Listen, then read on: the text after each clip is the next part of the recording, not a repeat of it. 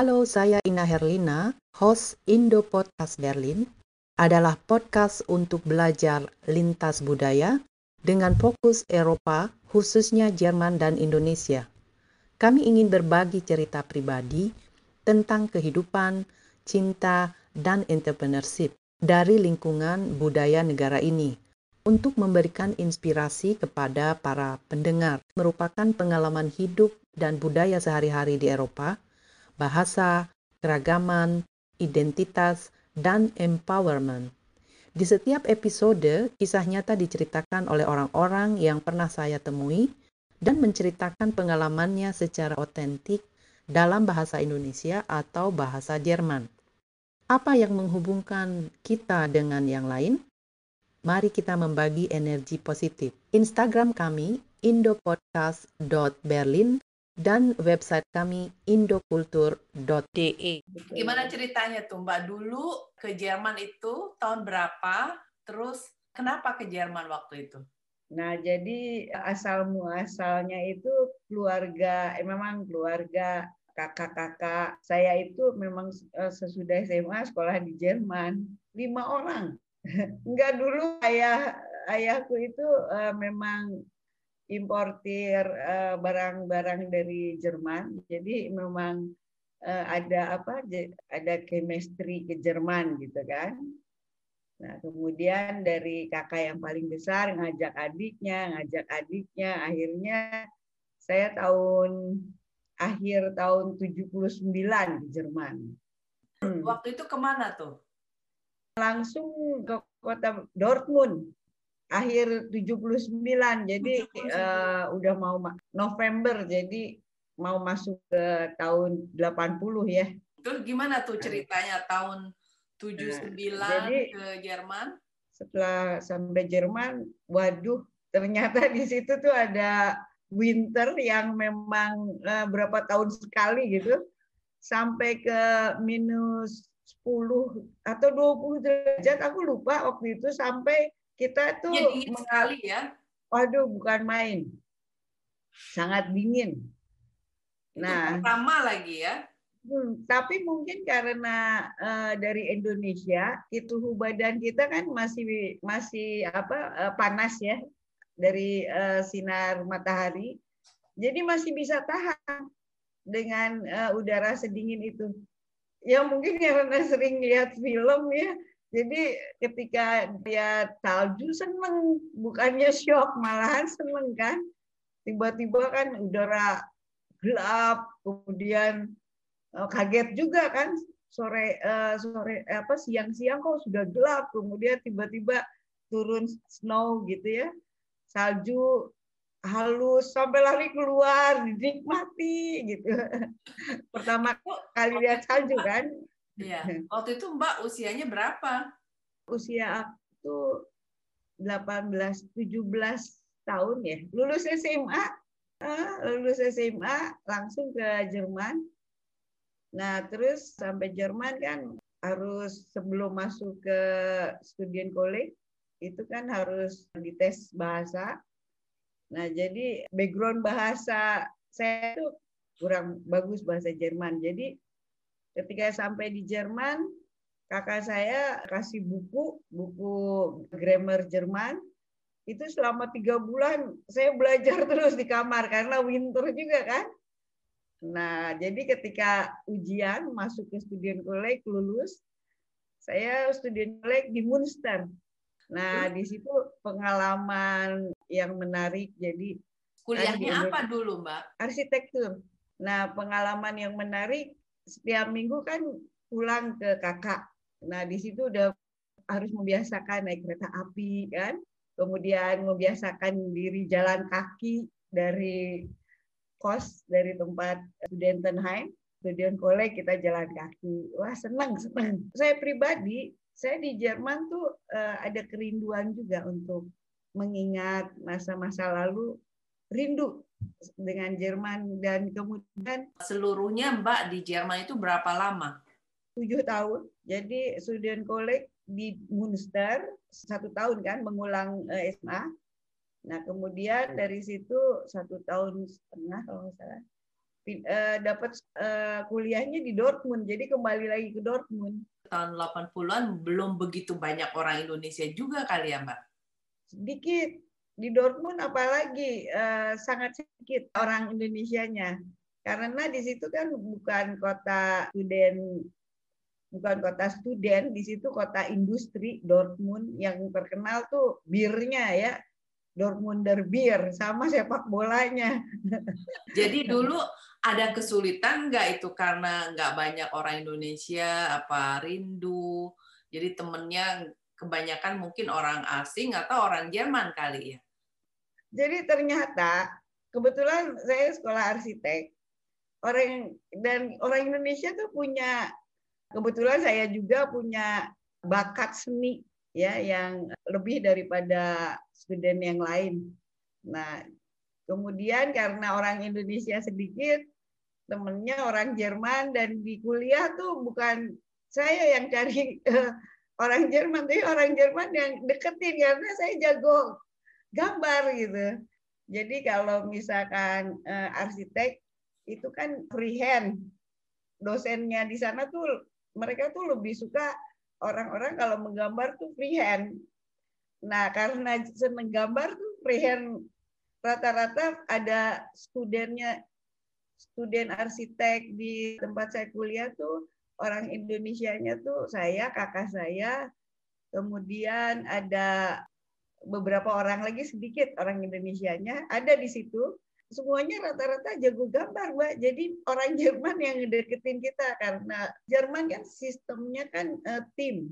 Kerja kelompok nah, gitu ya. ya. Kerja kelompok.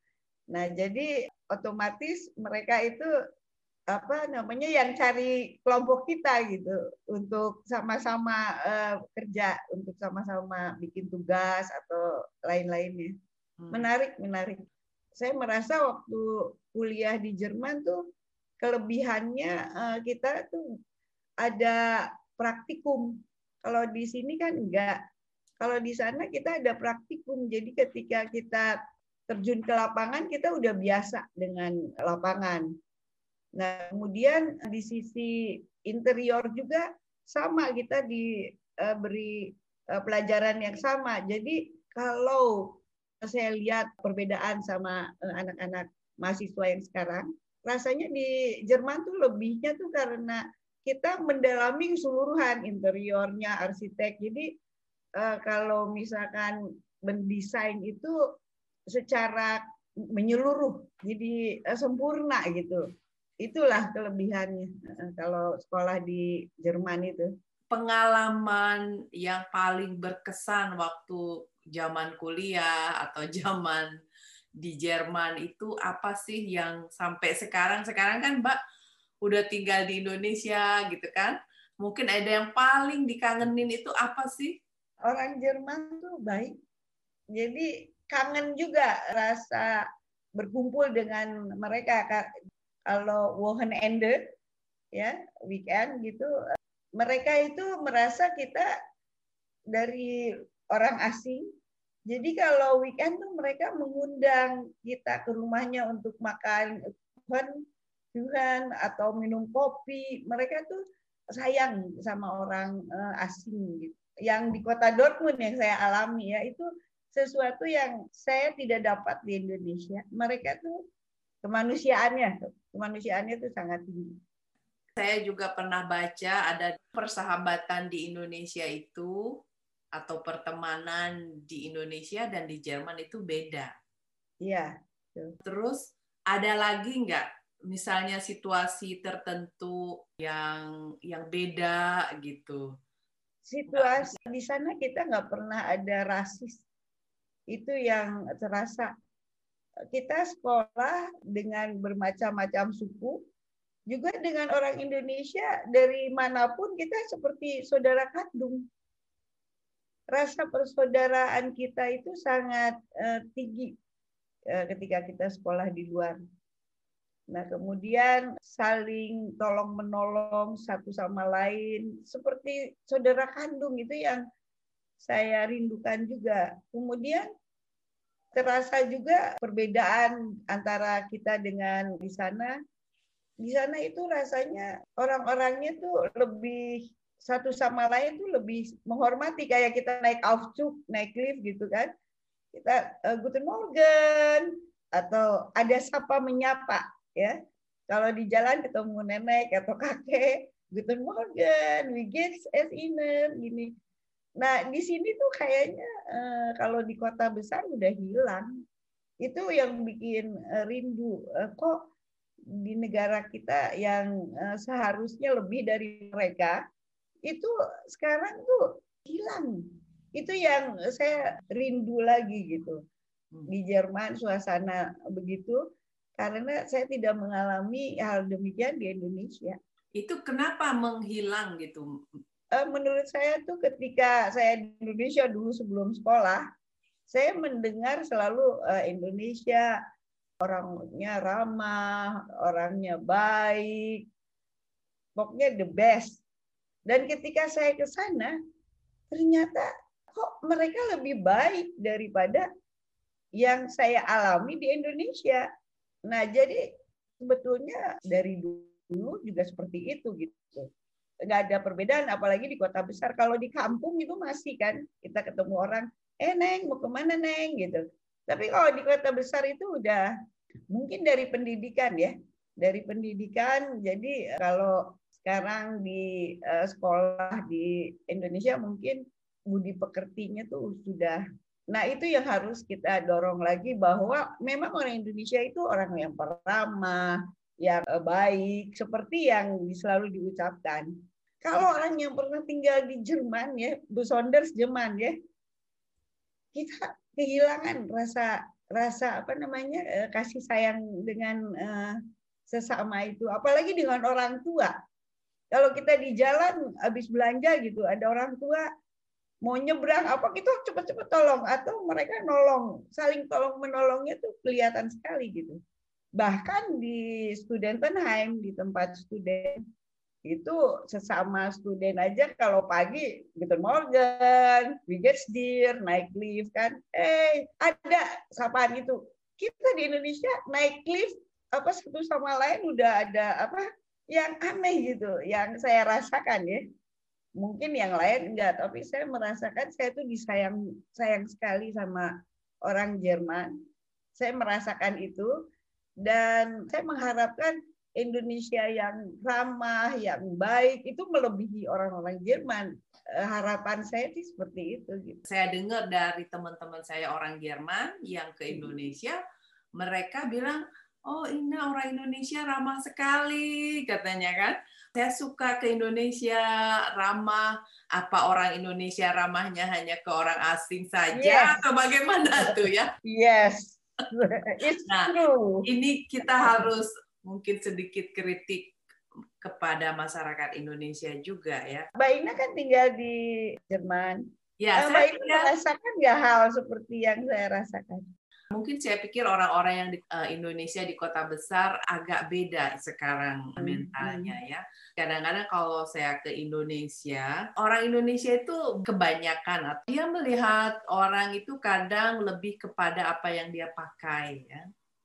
Misalnya hmm. kalau kita bermerek-merek atau kelihatan kaya, gitu, mereka lebih menghargai. Hmm. Nah itu yang misalkan kalau saya ke Indonesia waktu itu saya pakai pakaian biasa saja gitu ya. Terus saya ada urusan saya iya. nunggu.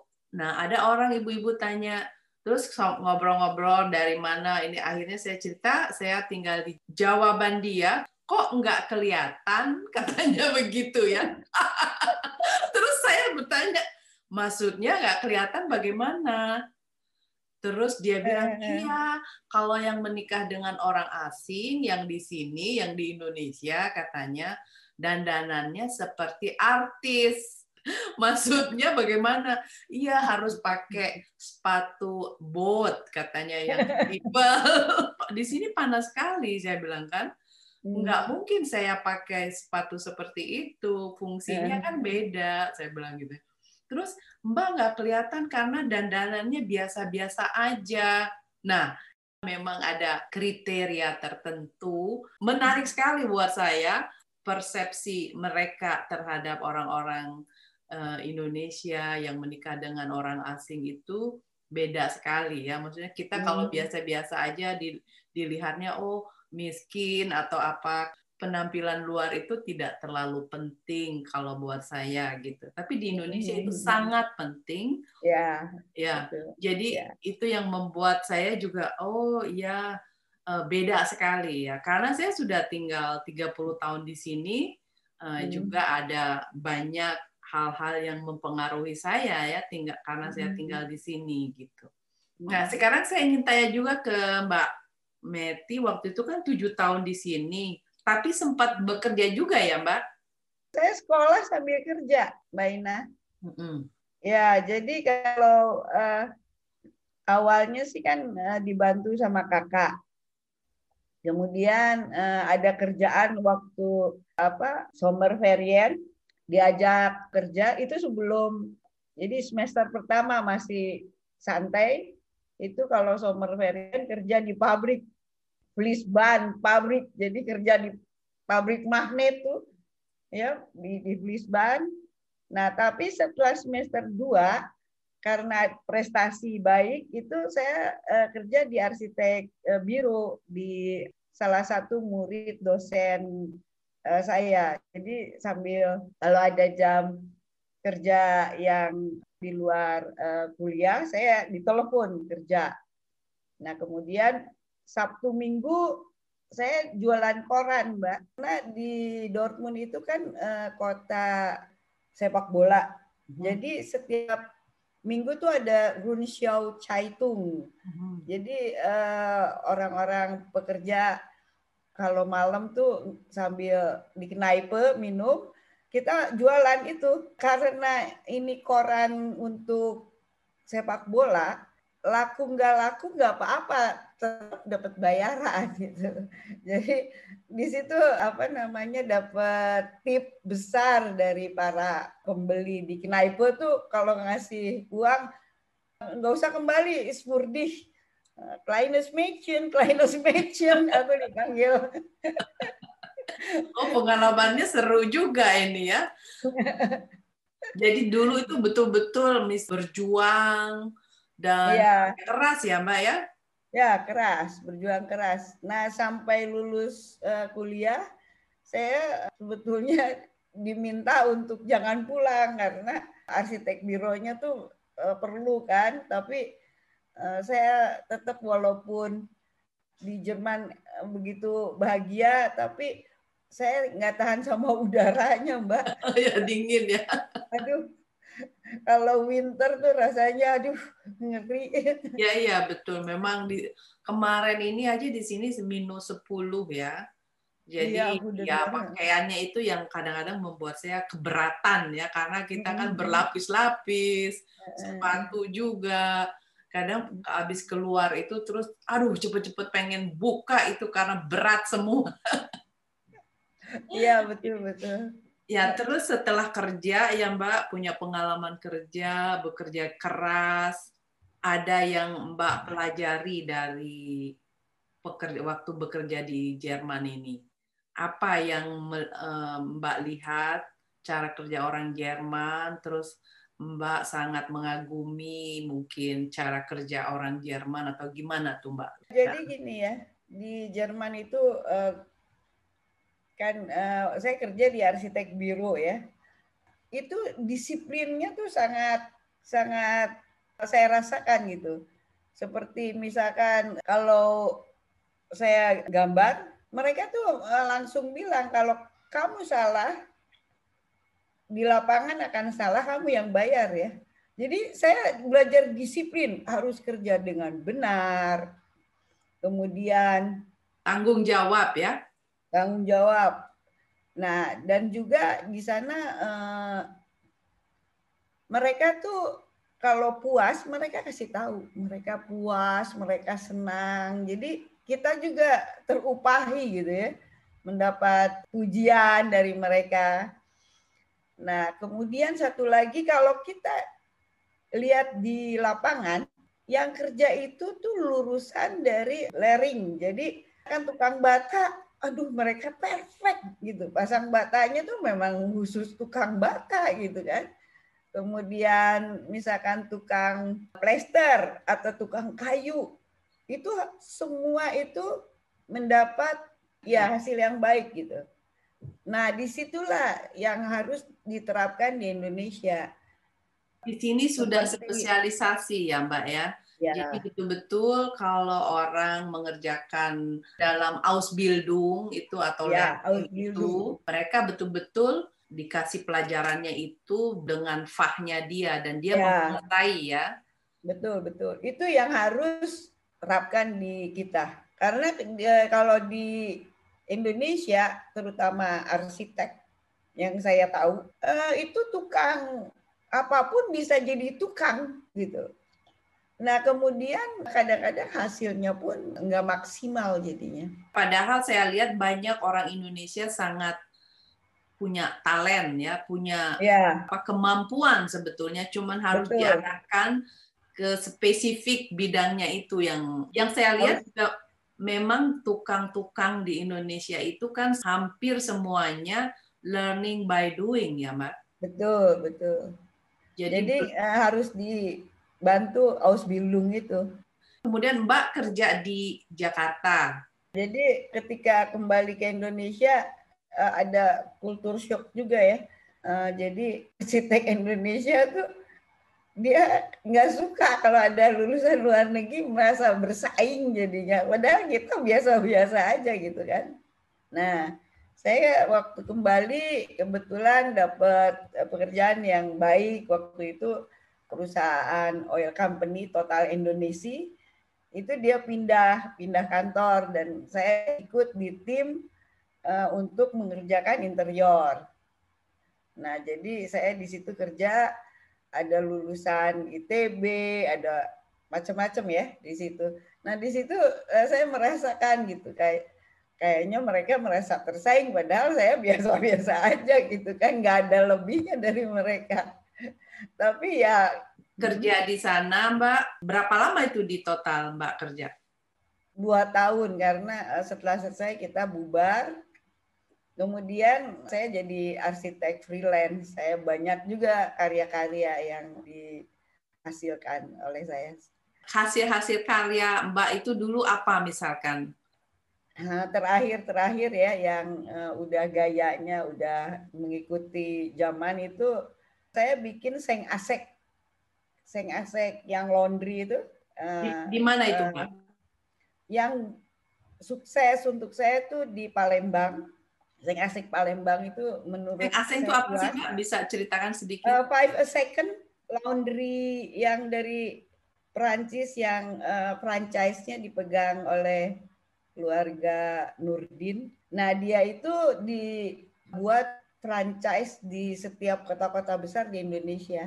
Nah, kebetulan uh, saya jadi arsiteknya dan yang itu yang apa maksudnya komersial komersial sekali gitu ya yang uh, baik ya karya karya saya ya yang di Makassar di Palembang kemudian di Manado beberapa kota saya bikin apa gedung untuk laundry sing asek gitu, five second. Kemudian dengan salah satu komisaris di Medco, saya juga bikin beberapa kantornya, juga rumah adiknya Pak Arifin Panigoro, saya juga yang bikin rumahnya. Cukup banyak karya-karya yang saya buat. Masih aktif, Mbak. Gimana sekarang aktifnya tuh, Mbak? Tapi free, freelance ya, jadi dari mulut ke mulut uh, saya ya masih mendesain rumah-rumah tinggal. Kalau boleh tahu usia Mbak sekarang berapa ya? Saya udah 62 tahun. Oh, masih aktif, hebat. Biasanya di Indonesia usia-usia segitu udah istirahat, udah pensiun ya. Karena setahu saya usia pensiun di Indonesia kan lebih lebih muda dibanding di Jerman ya. Kalau di Jerman sekarang kan 67. Di Indonesia tapi udah naik. 58. 58 apa 60 maksimum ya? Saya nggak ngerasa kalau saya umur uh, tua. Oh ya bagus itu berarti ya. jiwanya saya muda lupa terus. sama umur. bagus mbak. Jadi aktif terus ya. Lupa. Nah, di Indonesia mbak masih sering apa maksudnya hubungan dengan Jerman juga ini kerjaannya sekarang-sekarang ini atau dulu juga waktu jadi pas Mbak pindah ke Indonesia kemudian kerja di Indonesia apakah masih ada hubungannya dengan Jerman? Nah, itu yang saya sesalkan. Jadi setelah saya pulang saya tidak uh, putus Jadi itu yang saya sesalkan seharusnya saya waktu itu kontak dosen atau teman-teman kuliah, tapi tidak saya lakukan karena waktu itu memang zamannya kan masih belum ada handphone kan. Susah ya, Kalau agak kita susah. kontak harus pakai surat. Kalau telepon mahal. Iya betul, zamannya beda ya Mbak ya. Kalau sekarang kan kita bisa lewat WhatsApp, apa, WhatsApp terusnya ya. Facebook atau apa beda mungkin dulu karena hubungannya ini ya masih perasaan masih jauh sekali gitu ya. Betul, betul. Sayang sekali itu. Tapi terus sekarang setelah zaman sudah digitalisasi, apakah Mbak juga ada hubungan atau teman-teman yang dulu itu sudah hilang atau gimana tuh Mbak? Atau mungkin ada kenalan baru? Uh, masih ada di Jerman uh, teman-teman yang uh, married sama uh, orang Jerman, tapi kotanya uh, bukan di Dortmund, mereka pindah ada yang di Paderborn, kemudian ada beberapa teman yang masih kontak sampai saat ini orang Indonesia ya, hmm. married sama orang Jerman dan mereka sampai mereka happy tinggal di. Setelah pulang itu pernah ke Jerman lagi nggak untuk jalan-jalan atau besuk? Ah, nggak pernah. Saya ke Eropa, ke Perancis, nggak ke Jerman. Oh, kenapa? Nggak bernostalgia? Pengennya ke Jerman someday mungkin ya. Aku pasti ke Jerman. Kan sekarang Mbak juga aktif nih di apa di di Jakarta ya dengan diaspora hmm. atau dengan Jerman Indonesia alumni iya. Jerman yeah. gitu. Uh, itu gimana itu uh, kegiatannya apa ada juga berhubungan dengan Jerman langsung? Mungkin boleh disampaikan sedikit. Nah, kalau yang saya saya sebagai ketua itu di Algerdi itu alumni Jerman dan diaspora. Saya sebagai ketua. Ya, saya juga anggota dari perkumpulan alumni Jerman PAJ. Nah, kalau di Algerdi saya sendiri sedang mencoba ada hubungan dengan GIZ. Sedang mencoba ya. Nah, eh, saat ini eh, ada beberapa pekerjaan yang kami lakukan dan kami kita pihak dari GIZ untuk turut dalam vokasi untuk para pekerja di Indonesia, tapi terhalang oleh COVID eh, belum terlaksana. Itu dalam Argel yang yang Mbak ketuai itu berapa anggotanya, Mbak? Kami anggotanya tidak besar, tetapi kami kalau uh, ada pekerjaan kami mengajak uh, alumni Jerman yang lain untuk uh, turut karena kalau kami pikir satu perkumpulan terlalu besar itu susah untuk mengaturnya. Jadi dengan dengan sistem yang sekarang kita bina oleh sedikit orang, tetapi kalau kami mendapatkan pekerjaan yang cukup memerlukan padat karya, kami langsung kontak kepada alumni alumni Jerman yang lain untuk turut. Jadi per uh, per sektor kami kerjakannya itu lebih efektif kelihatannya. 27 orang uh, Algerdi ya. Saat ini yang ada kami ingin uh, hubungan Indonesia Jerman itu uh, vokasi yang kami garap. Kemudian yang tidak ada uh, hubungannya dengan Jerman, sekarang kami sedang mendesain hutan kota Kemayoran. Nah, atas dasar inisiasi dari Ibu Sri Mulyani bahwa aset negara itu harus menjadi uang untuk rakyatnya. Nah, kami sudah berkomunikasi dengan Setnek dan mendapatkan lokasi di Kemayoran, hutan kotanya. Saat ini desain kami sudah disetujui dan menunggu e, cara pendanaannya. Kalau itu sudah confirm mungkin bisa terlaksana tahun ini. Nah, salah satunya lagi kami juga membuat satu konsep untuk ketahanan pangan nasional dan masih berjalan karena terkendala oleh COVID juga ya. Jadi belum bisa diceritakan banyak untuk ketahanan pangan nasional. Nah, kemudian selain itu perempuan tani HKTI. Nah, di situ kami juga akan memasukkan vokasi untuk petani perempuan yang akan kami bina dengan GIZ dan juga terkendali dengan COVID ini karena para diaspora yang dari Jerman yang akan uh, memberikan vokasi uh, tidak bisa datang dalam kondisi seperti ini. Punya cerita yang lucu yang pernah Mbak alami gitu. Dulu waktu di Jerman. Kalau uh, dulu memang suka nakal ya kalau naik bis kita di Jerman kadang-kadang nggak beli apa namanya nggak beli karcis karcis kan jadi ketika naik padahal udah student kan ketika kebetulan kan biasanya nggak di nggak diperiksa. Tapi kalau kebetulan ketangkap kita ih nih. Jadi kita pura-pura. Pura-pura nggak bisa bahasa Jerman. Itu nakal kita tapi mereka tuh uh, saking mereka tuh orang baik sih ya. Jadi suka di oke okay, nggak di apa nggak dikasih denda jadinya. Kalau sekarang nggak bisa lagi mbak. Sekarang nggak bisa, bisa lagi. Ya? student punya kartu student dan tiket nggak? Nggak termasuk tiket zaman uh, dulu belum? Enggak. Oh enggak. Kalau sekarang kan sudah uh, jadi kita sebagai student Ausweis, Ausweisnya itu sudah mhm. menjadi tiket juga sudah. Oh dulu dulu belum dulu. Belum. Oh, jadi iya. kita harus beli gitu. Beli Kan nakal kita. Terus kalau di Studentenheim itu kita kan uh, disediakan telepon di bawah, telepon umum kan. Jadi kita nunggu kalau udah rusak itu telepon penuh, kita antri orang Indonesia telepon gitu. Gratis. Jadi nggak usah masukin koin lagi karena udah penuh ya. udah penuh. Jadi kita semua student Indonesia dikontak sama kita.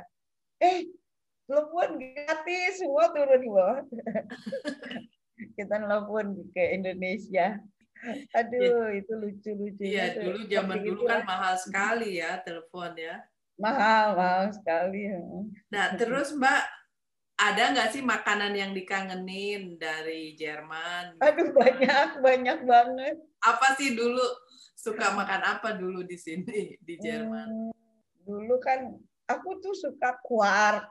Kuark, ya. Di sini jarang ya kuark.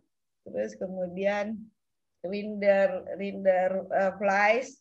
Ya Rinder Braten. Uh, aduh, uh, enak banget. Itu, ya. Terus yang paling enak tuh uh, kuchennya. Aduh, ya, ya. kalau lagi apa namanya sore itu minum kopi ada uh, kuchen yang pakai sane. Ya. Jadi uh, fruit fruit kuchen ya. disemprot sane. Aduh. Terus pagi-pagi beli brotchen panas Waduh Mbak, di sini nggak ada. iya, di sini kuhannya banyak sekali macamnya ya. Juga enak banget kan? ya, terus macam-macam brot juga tuh ya, mm-hmm. yang hitam gitu, yang macam-macam isinya. Iya, terus yang arbeiter tuh kan suka makan roti yang hitam tuh, yang keras. Nah dulu karena praktikum tuh suka pagi tuh dikasih sama mereka sama pekerja arbeiter ini untuk kamu kan student kasihan miskin katanya lama-lama jadi suka loh mbak. Itu roti yang hitam yang asin enak itu. juga ya. Lama-lama jadi enak gitu kayak mirip-mirip tempe kadang-kadang. Padahal asam kan rasanya. Kan tapi suka jadi. Ya karena ada biji-bijiannya itu ya pak betul. Ada yang biji-bijiannya. Sehat. Itu kan sangat sehat kan? Sehat. Ngiler kalau ingat ke situ. Dulu aku muslim ya, tapi aku di sana tuh pernah makan wurst dong? Enggak. Iya, jadi makan bratwurst. Waktu di Jerman muslimnya hilang, Mbak, karena makanannya kan bratwurst terus di mensa kita udah nggak lihat ini swine atau apa makan aja di Indonesia jadi ini lagi tapi jadi haram lagi dan sulit kan kalau siang makan di mensa di sekolah. Ada pilihan kita bayar satu menu yang udah lengkap. Rata-rata kita nggak tahu apa isinya yang penting kenyang ya. Waktu zaman dulu itu kesulitan makan makanan Indonesia dulu enggak masak sendiri kita kan di uh, di Dentenheim tuh ada tempat kohlplate kecil. Nah kita di situ bisa masak, tapi ya seadanya lah Mbak. Masakan Indonesia kadang-kadang kalau PPI lagi kumpul, nah kita di situ ikut makan. Perkumpulan uh, pelajar Indonesia baru makan kita di situ. Oh, seru juga ya pengalamannya dulu ya, Mbak. Seru, Mbak, seru banget. Aku bener kangen Mbak Ina. ya, kapan lagi lah ke sini lagi? Ya, ke Jerman lagi kalau masa pandemi sudah lewat ya. Terakhir yang kita ketemu itu Iya, Mbak. ketemu itu udah dua, oh, tahun. dua tahun yang lalu tuh. Tahun ini saya nggak ke sana, nggak ke Indo ya. Mudah-mudahan cepat berlalu ya pandemi Iya. ini. Ya, terima kasih Mbak interviewnya. Menarik sekali ceritanya, pengalamannya waktu di Jerman.